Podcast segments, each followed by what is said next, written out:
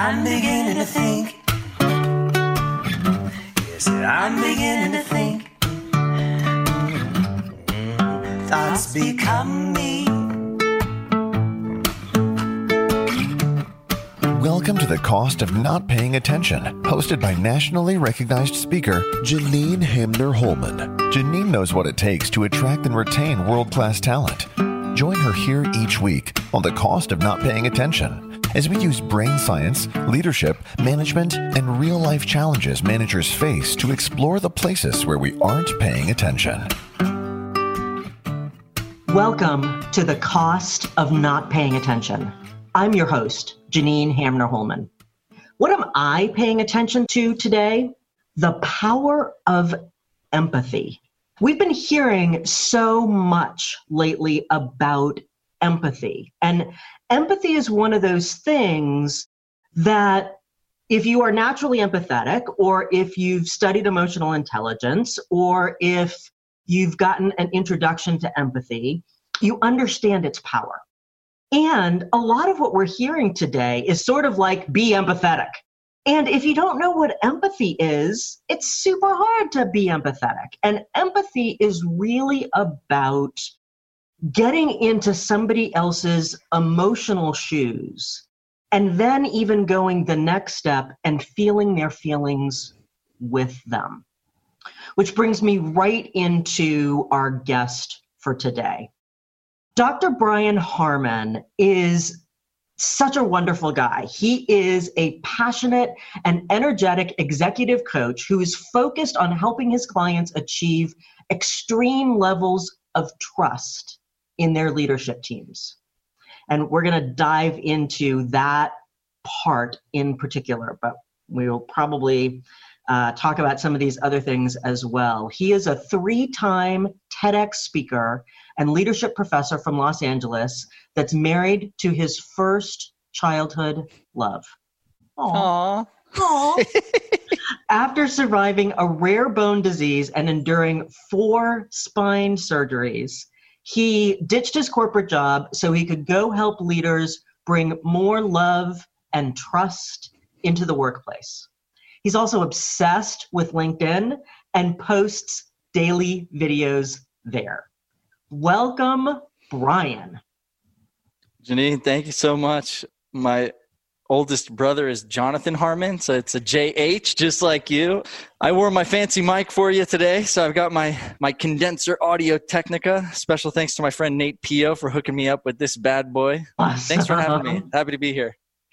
I'm so glad to have you. Brian and I got to know each other and one of the things that I love is getting connected to people who are also in the consulting space. There's a number of us, and everybody has their own individual flavor. And I I love Brian's flavor. Brian's flavor is all about trust, and it's also all about humor. So, one of the things that's not in his bio is that he has a PhD. So, people, he's super smart. He has a PhD in humor and connecting humor to trust and how humor can deepen and compel trust forward. I may not have said that perfectly, but Brian's going to clear it all up. So, Brian, tell us more about that and tell us what's the thing that you think it would be really great if people paid more attention to today? And what's the cost of not paying attention to that thing? Thank you for the great introduction. And I think it's really cool what you do to focus on empathy. Having a conversation about trust and empathy is something that in my book never gets old. So this is a, a fun conversation. Now, the reason that I wanted to study humor was because in my professional life, I didn't see a lot of it.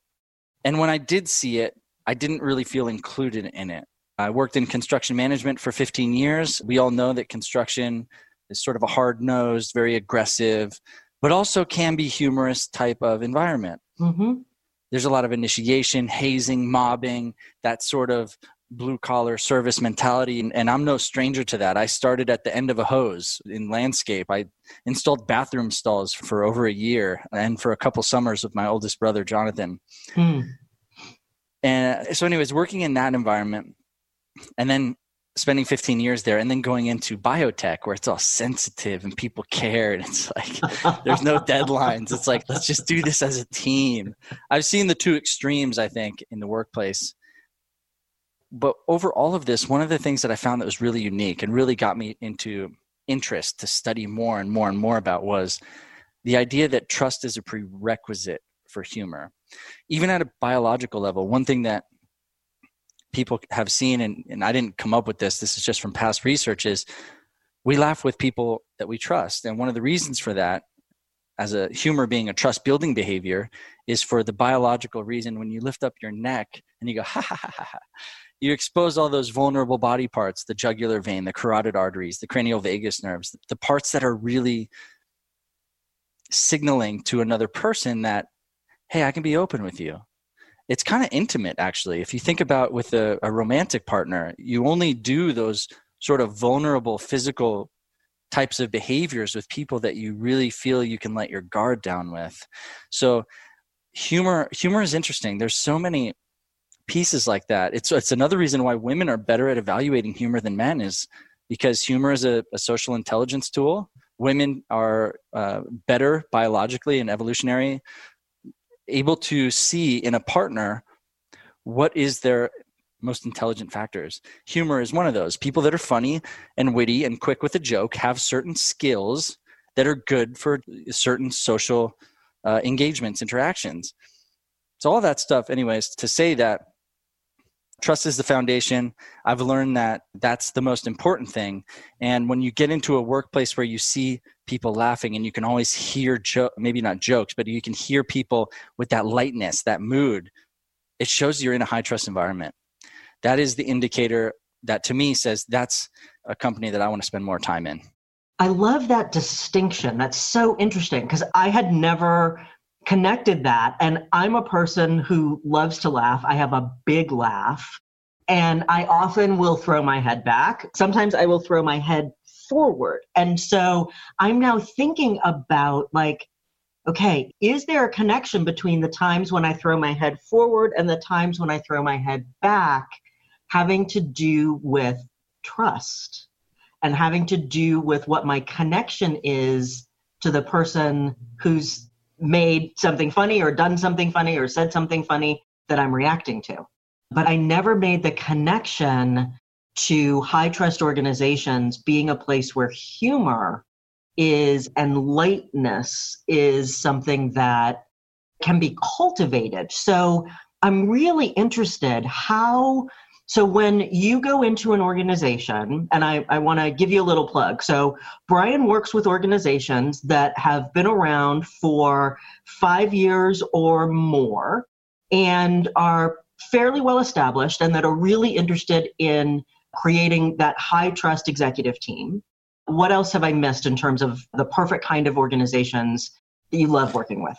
One of the really key pieces, the requirements that I require before I start engaging with a client is that to your original point, they have to have a purpose that's driven by empathy.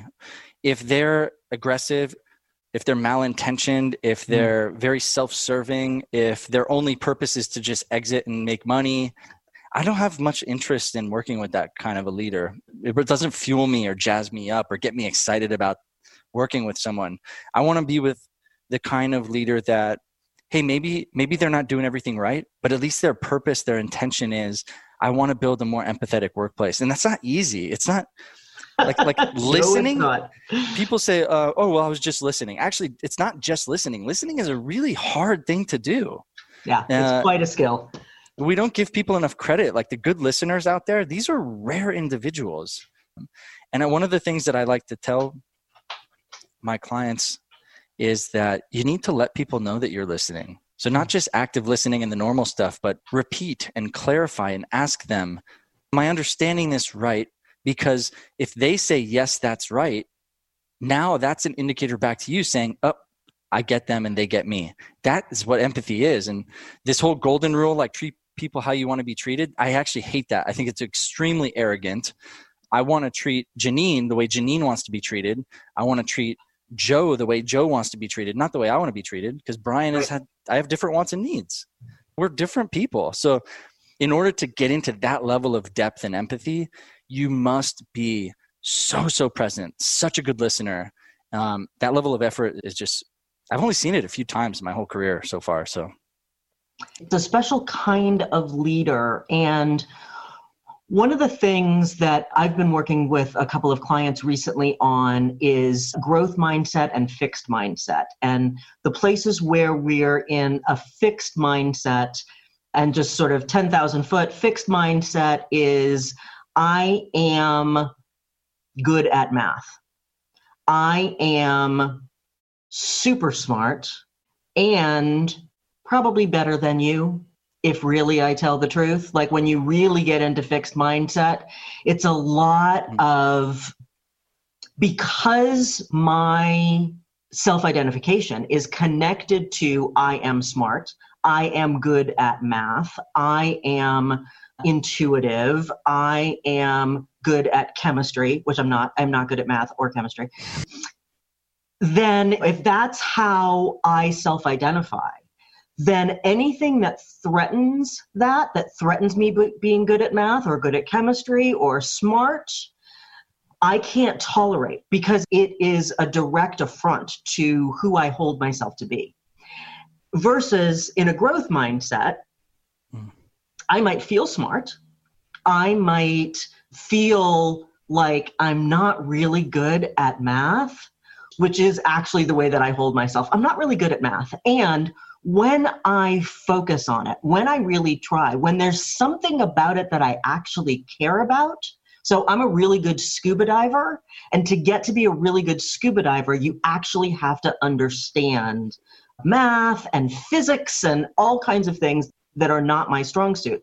But I love scuba diving. So I got good at those pieces of that thing to enable me to enjoy this thing that I love.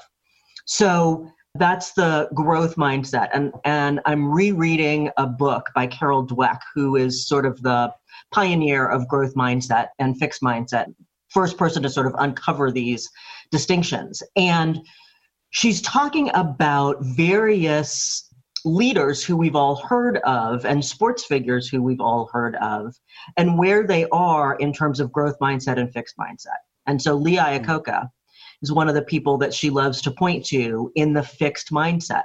What Lee Iacocca really cared about was Lee Iacocca. And when he got expelled from Ford, that was such a crushing blow to his ego that then who he became was somebody to prove to Ford that he was better than them. And that was his whole mission at Chrysler. And so he brought mm. Chrysler up to this huge pinnacle, but then really became about promoting Lee Iacocca. And Chrysler then started declining, and he couldn't get out of his own way in order to help Chrysler be what Chrysler needed to be because he was about who Lee Iacocca was. And so when you go into organizations where people are you know and we all sway in that. We are not just like we are not in a growth mindset we are not one thing. We are also not either always in a growth mindset or always in a fixed mindset. It's much more challenging when we are in a fixed mindset. But even those of us who really understand this we're not always in a growth mindset. We fall back into fixed mindset because we're humans. So when you're working with organizations and you've got somebody who's really interested in creating that high trust, creating that empathetic experience for his people, her people, really learning how to listen. Tell me about how you bring in humor, because I think that's so interesting. How do you bring that in and have that be part of what people begin to experience in a different way?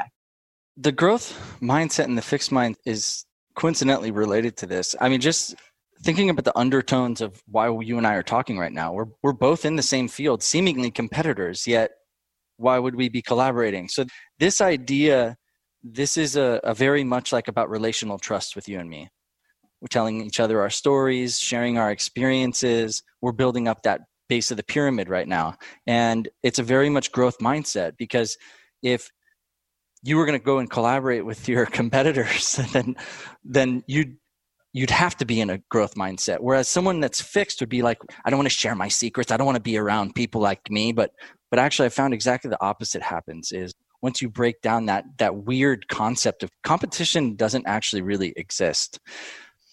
When you get out of that, when you shake free of that box or boundary, then you find this, what we're doing, having just an open conversation about stuff that like I don't know where this conversation is going to take us. And already I'm learning cool things from you. Like I've never been, I've never studied growth mindset. I don't know a lot about it, but I just noticed that there's some, a, a couple of key philosophies that you just spoke about that I really resonate with. I think number one is don't see people as competition. See them as accommodators, collaborators, challengers, people who can push you into anything that can provoke new thought. And who better to do that than people that are in a similar field. If I talk to a CEO of a software company, we're going to have less of that push and challenge to each other than you and me, who both work in leadership development. And in truth, I'm far less experienced than you. So I'm coming into this like just open ears. How can I listen and take things away? I think on the humor side of things, build that base of the trust, share the stories, get on the same page, get the friendship, the rapport, the, the positive emotions that are going back and forth you can hear smiles like you can hear it doesn't have to be laughter it doesn't have to be audible but you can hear when there's a good vibe mm-hmm. it just feels like it's just there's an emotion there's a vibe i don't know just kind of feel it and yeah. once there's that i'm more apt to use humor now i'm mm-hmm. more in the place of being ready for like okay i'm now i can start to look for a couple funny things like that that might be uh, joke worthy or story worthy as a secondary. Now, the first thing though, I want to I want to take humor off the table. The purpose of humor is really just to make people smile. And so even if it, it doesn't have to be a joke, it doesn't have to be some entertainer audience like I'm performing right now. It just has to be about a smile. It's, that's enough. That's more than enough, actually. And if you're making someone smile, you've already done the hard work. So yeah, that's cool. I think humor is is maybe like the X Games of of workplace communication, just like negotiation, just like conflict resolution. The base, though, uh, you, you never have to deal with any of that stuff if you can't get through the base of trust. That's the building block 101.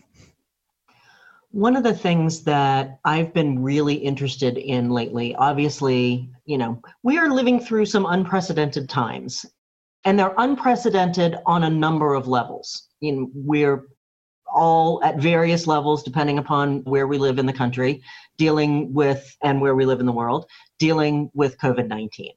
We are all dealing with the uncertainty that comes with that. And uh, as as I know that you know, and I know that our listeners know because I talk about it all the time. I'm just like Brian is obsessed with LinkedIn and many other things. I'm obsessed with brain science and why our brain does what it does. And one of the things that our brain is obsessed with is our safety. And, you know, I'm glad that there's a part of my body that's obsessed with my safety. And it'd be really helpful if there was like a dial where we could where we could dial it back because one our brain equates safety to certainty and it's the reason that we'll pick fights with people just to get to certainty. Our brain hates uncertainty and we are swimming in a world of uncertainty. And here in the US especially here in California we're also dealing with you know all of this uncertainty around our economy and around i was just talking with somebody yesterday whose young son was going to school for the first time on december 9th and he's five and my buddy has all these complicated feelings about his son going to school. Of course, you know, there's that, oh, my baby's going to school. But then there's also, oh, my baby's going to school in the middle of a pandemic. And like, is he really going to be safe? And am I doing the right thing? And his son is so excited about getting to go to school and getting to be with other kids which kids are missing you know we grown-ups are missing being with other people a lot And the, our little people are really missing it at a level that I think is hard for us to really comprehend because their socialization brains are still so much information they're really missing that connection. And you know we've got all of this uncertainty about the economy and we've got all this uncertainty in national definitely and international probably conversation around race and equity and justice that is generations overdue. And in this country, we are living still, it seems, uh, through an election and through sort of, it certainly feels like the most polarized this nation has ever been. And I've been talking with a couple of different organizations recently about that issue around diversity, equity, and inclusion. And one of the things that I talk about is this component of trust because in my experience in my opinion diversity is essentially an hr issue. Like you can hire for diversity. You get people who are different from whatever the norm is and then you've got diversity. The challenge is that if you don't have a high trust organization if you don't have psychological safety inside that organization where it's cool to for me to be whatever it is that's not the norm whether that's black or brown or asian or whether it's rich or poor or working class or whether it's straight or gay or transgender or you know whatever the factors of diversity are if it's not safe for me to be that then i'm going to leave or i'm going to suppress it and obviously, you know, if I'm black and uh, my husband who's walking around happens to be black, if you're black, there's not much you can do to suppress your your blackness. And the reason that organizations, the best organizations, are looking for diversity is because we make so much better decisions when we have a diverse organization. We are so much more agile, we are so much more resilient through diversity. So it's not just a, you know, we want to do the right thing or we want to look right or politically correct. There are real strong business reasons to be diverse. And I see such a connection between high trust organizations that you're all about creating and diversity, equity, and inclusion. Is that something that you bring in to the organizations that you work with? Yeah, and if I, not, I see those. Can it be now?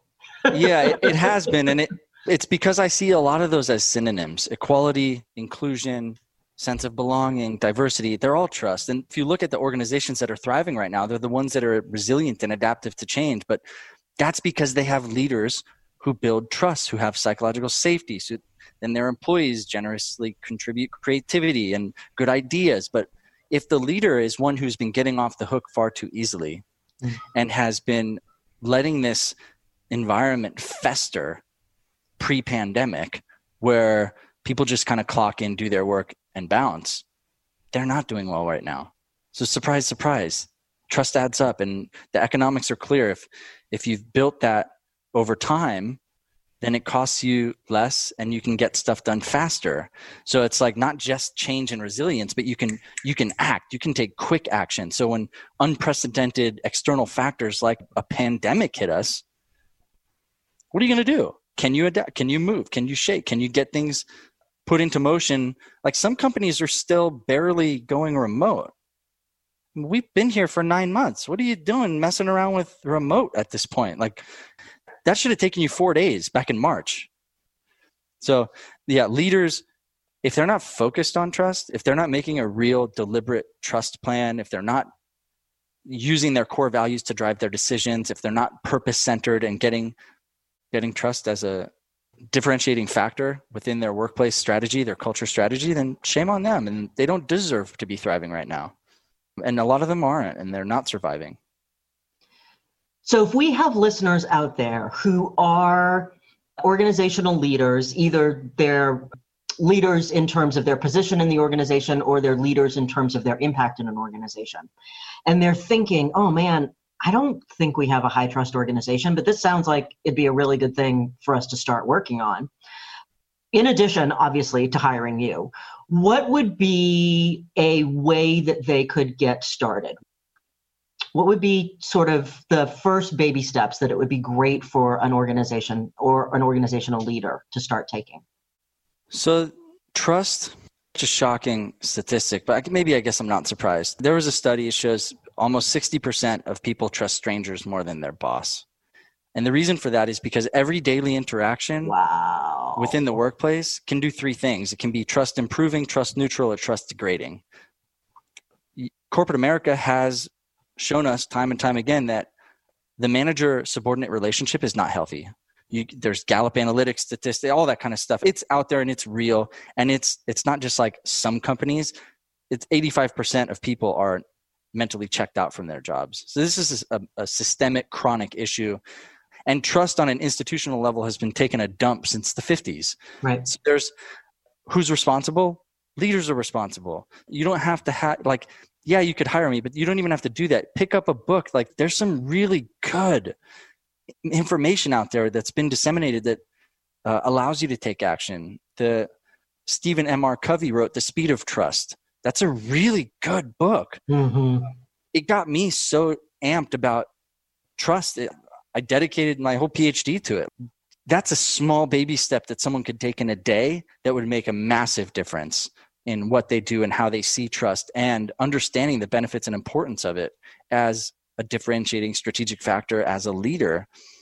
Some of the other things you can do outside of that is really take notice of self reflection. So, shaking a hand there's a way to shake someone's hand and build trust and there's a shitty way to shake a hand so is your heart facing their heart are your shoulders parallel do you actually smile when you look into their eyes do you understand the color of their eyes was there no eye contact or did you do that weird like side shake even the or did time- you give them a limp dead fish this is my least yeah. like like really i don't want to shake that exactly and I, I use the the match pressure plus five percent. Ah, I love it. My, kind of my rule. This will sound creepy, but it actually feels really good. Is the the oxytocin trust molecule, the thing that's released during sex, childbirth, hugs, high fives, even any skin to skin contact is the oxytocin molecule. When I shake hands, I like to go a little bit deeper into the bloodline here huh. so that you can give that person that little boost of oxytocin. Don't pat them on the shoulder. Don't double pat their hand. Don't exert extra control. Just give them a nice little bit extra pressure, like not 20%, 5% extra pressure, enough eye contact to get the color of their eyes, and then give them a smile.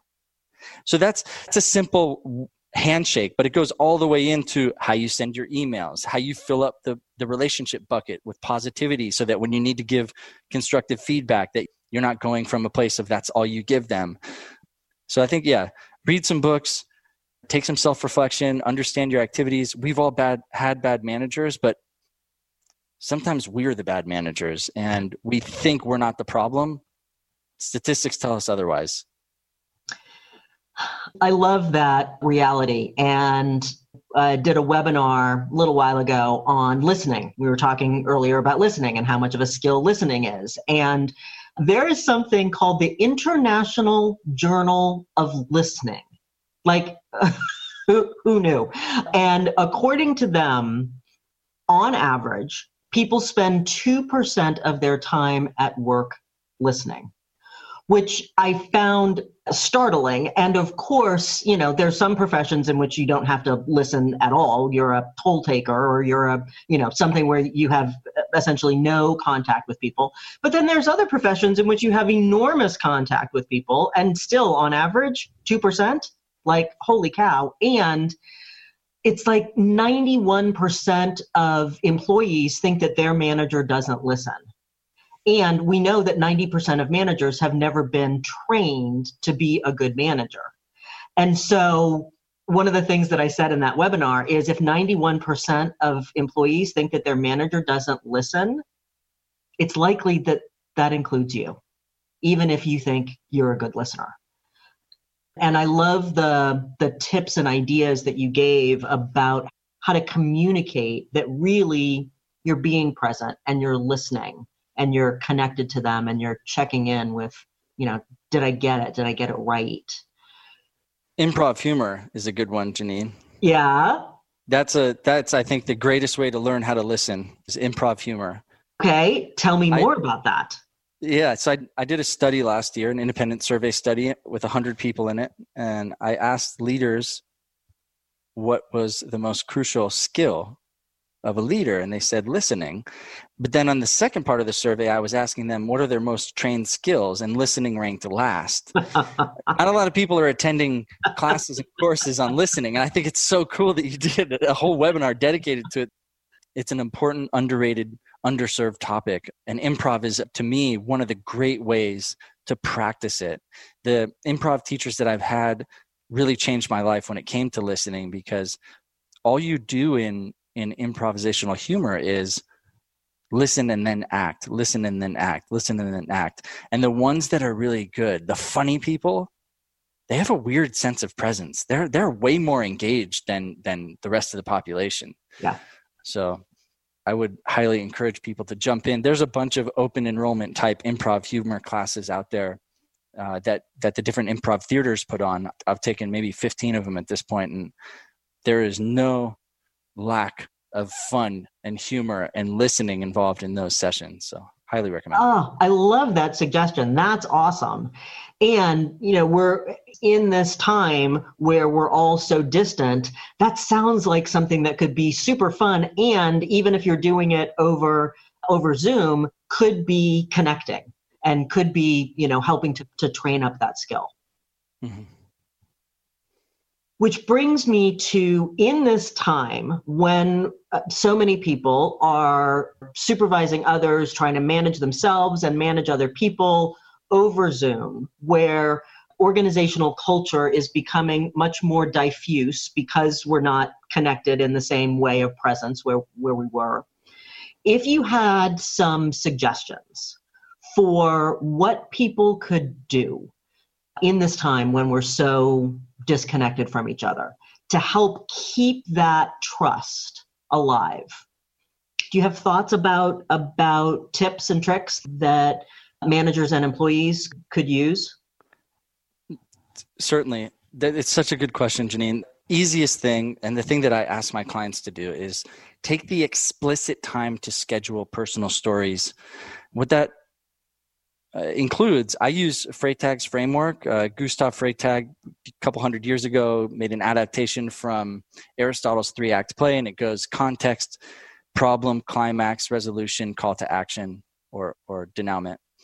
And the way that I like to encourage my clients to use this framework is by setting up time one on one with all your direct reports and sharing your personal story. Hmm. So the personal story would go from birth until what got you into the room today. What are the big turning points that you've overcome? What are the happiest personal and professional moments that you've had? What are the big achievements? What is your purpose? That's a I think a really simple meeting. It's 30 to 60 minutes and it'll be something that seems really cheesy like oh let's share personal stories but every time you get off that phone you'll be so glad that you did that it's it's the most high value high impact way that you can connect with someone on a relational trust level whether or not you and I share an exact personal story there will be little snippets and pieces that you and I had no idea we could have ever possibly related on I dropped out of college to take care of my aunt who had a brain aneurysm. So mm-hmm. even if you never dealt with that, maybe you've taken care of a family member who was ill. Maybe my spine surgeries. Well, maybe you've dealt with a, a personal injury. I mean, who knows? But there's only one way to find out if we have that connection, and that's if we explicitly take the time to share those personal stories. Because we're on Zoom and because we're not bumping into each other or going out to the lunch or the cafeteria or the restaurant down the street, we're not getting that time right now. And we need to say, I'm going to block this chunk of my day to go and have personal story time with the people that I really care about. And our colleagues, this is our community. This is where we live. This is where we spend all of this time. And shame on people who don't know the personal life story for the people that they work with. Like, these are our friends. and when you build that level of admiration with your fellow colleagues, you don't let each other down. that's an extreme form of trust uh, once you've once you've done that and i will also say that it's the responsibility of the leader to open up further and to open up first. So if if you think of trust as a reciprocal emotion where i smile you smile like happiness is kind of reciprocal. We feel it. If it's around us we feel it too. Same thing goes for trust. If you're going to open up and you're going to tell me some really deep profound things about your life, if you're going to share those personal moments with me that maybe you, you don't usually share with colleagues, I'm going to be a lot more apt to share that stuff with you. So I have to go a few levels deeper than the surface and I have to give you the why, why, why, why, why, so that you'll at least maybe give me the why, why. Otherwise, we'll just sit up in surface land. We'll never make real connections and we're all just in a shitty world. and in a shitty world is not where we want to be. I, I love that. And, you know, the power of storytelling. And when I read, you know, I've known Brian now for, I don't know, six months, maybe closer to a year. Time in this COVID time is very strange. But when I read that about your spine surgery, I both had a, ah, and we have this very close family friend in our in my family of origin who went through a horrible cancer and had spine surgery and i went through that with her and so like it immediately connected me to that in my past you know a, a feeling of empathy and man like spine surgery. I mean, I've had knee surgery twice. I mean, knee surgery sucks, but spine surgery is at a whole other level of suckage. And so there was just like a, oh, Brian, four spine surgeries. Blah.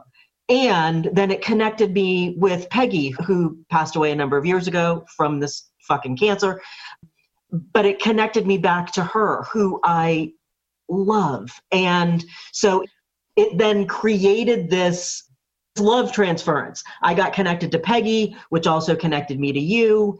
So for leaders who feel like, well, that all sounds touchy feely and weird, and like, one of the things that I would really love if we could find a new word for is vulnerability because that um, that's part of what you're talking about is the opportunity and the need to be vulnerable first. And you know we all know it sucks to say i love you first. Like those moments of getting out there putting ourselves out there putting our heart or our emotions on the line making our soft tender spots vulnerable to other people. It's scary. And in our culture and in Western culture, we have equated vulnerability with all kinds of pejorative things. And you know it means that you're soft. It means that you're a wimp. It means that you're a pussy. It means that you know i mean all kinds of pejorative things. And so how do you help somebody who does not have a muscle built in being vulnerable and in being vulnerable with people who report to them. How can they lean into that feeling of uncomfortableness? Because, as we know, the first time you try something, you're not so good at it and it feels uncomfortable.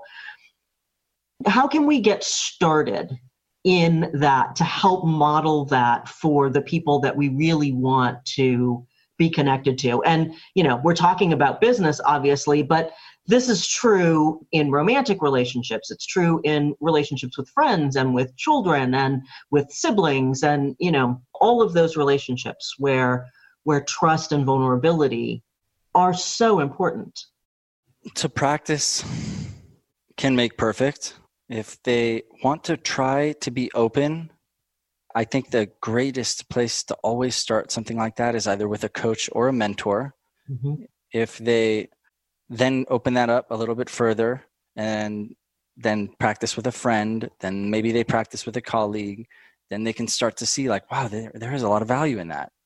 Just my openness can can help me.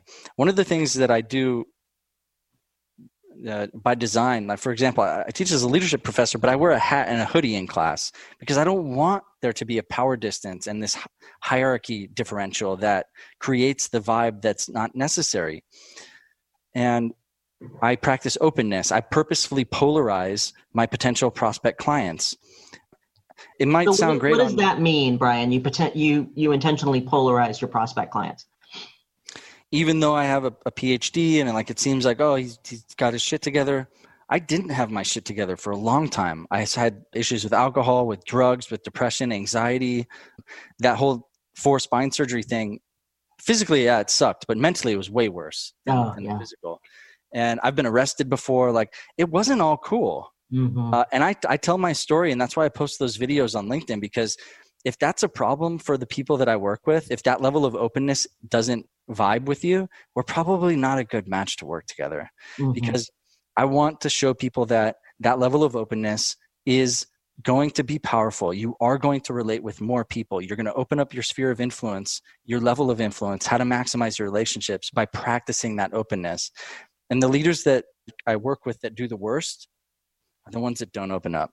But some people call it vulnerability and weakness. I call it openness and strength. And one of my big heroes on the subject, Brene Brown, she's talked about this in, in all of her books. I read them cover to cover. And for me, it's that's what's working. And I think if if if there's people out there that say, nah, that's too much for me. It's business, business, business, professional, professional. I just ask them to take a real hard look at how's that working for you? Mhm. Are you happy with that? Is that as far as you're willing to go? I had somebody ask me the other day, how do I take the emotion out of work? Like, well, you die. Like that because humans we we right? I Go mean swallow a ninja star, you're dead. because what is is that humans are in fact feeling beings that think we want to believe that we are or some of us want to believe that we are thinking beings that sometimes feel but that's not how we're wired we are in fact feeling beings that think and so the only way actually to take emotion out of work is to have it all be automated to take humans out of work so then, really, the question is how do you have the emotion be productive? How do you have the emotion move things forward? How do you have the emotion be, all right, if there's conflict, let's deal with it. And I've been on a rant recently about the difference between nice and kind. And nice, you know, if you look it up, it's essentially about being amiable, not rocking the boat. Being kind is that openness. Being kind is caring about somebody and being willing to speak truth to power. We can be kind and be strong and powerful and open and speak hard truths when they need to be spoken. And if you know that I really care about you, it's a lot easier to hear something hard from me. And as managers, as leaders, there are times when hard things need to be said. And so leaning into that, I think, is something that sets people and sets organizations apart. On the same topic, I think that managers, if, if you have any direct reports, one thing you have to know is when you're going to give feedback, you're probably not accurate with the feedback. Research shows that more than half of feedback is completely inaccurate or partially inaccurate. So if you're going to give constructive feedback, only say what you observed and then turn it into a dialogue by asking probing questions. Simple as that. Hear the person out and then have the discussion. Don't assume that you know what, what what's happening. And then you just turn constructive feedback into a trust building behavior, not a trust destroying behavior. Turn it Oh, into a dialogue. That's brilliant. I love that. And, you know, one of the things that we know is that when it always makes me think of the movie Pretty Woman when Julia Roberts says, you know, why are the hard things so much easier to believe? And our brain is wired, we hear criticism so much more than we hear praise. And it's the reason why in romantic relationships, in friendships, in professional relationships, it's important to praise a significant amount more, like four or five times more than we give feedback that's harder to hear. And I love that it's back to that growth mindset. It's back to assuming we don't know. So I have a perception. This is what my perception is. of you, of what's going on, of your performance, of what I need, of, you know, whatever. And now let's have a conversation about it. And as you said, you know, that then builds the trust as opposed to what so often happens in organizations that it ends up eroding trust. That may be your one last thing, but before we end, I want to give you an opportunity. If there's one thing that you were like, oh man, I was really hoping we'd touch on this, or you know, you now have a microphone. What's one thing that you would love for people to hear where you would love to leave people for today? I would ask that people, if they want to really listen, if they want to practice the stuff that we're talking about, that they only take the opportunity to answer after they've paused. So when when you were just saying that, I didn't know what to say. So I just waited until I fully hear, heard your thought. Then I paused. Then I responded. So if you want to be a good listener, don't reply. Just listen. And then if it ends up being a question at the end, just pause, think about it for a second, then answer the question. There's nothing wrong with with a pause. The pause is powerful. It's where you get your silence, it's where you think, it's where your best energy comes from. And you should get into that place of silence too while you're listening and just hear all the words that someone's saying. That would be my one tip. I love it. Brilliant. Thank you, Dr. Brian Harman. I really appreciate your time, your insights, your brilliance, your humor. This has been such a fun conversation. I hope you all have enjoyed it as well. I'm Janine Hamner Holman, and this has been The Cost of Not Paying Attention. Remember, great leaders make great teams. Until next time. On behalf of Janine Hamner Holman, thanks for paying attention. This has been the cost of not paying attention. Head on over to our website, www.janinehamner.com forward slash podcast, for access to the show notes as well as additional resources. Remember, great leaders make great teams.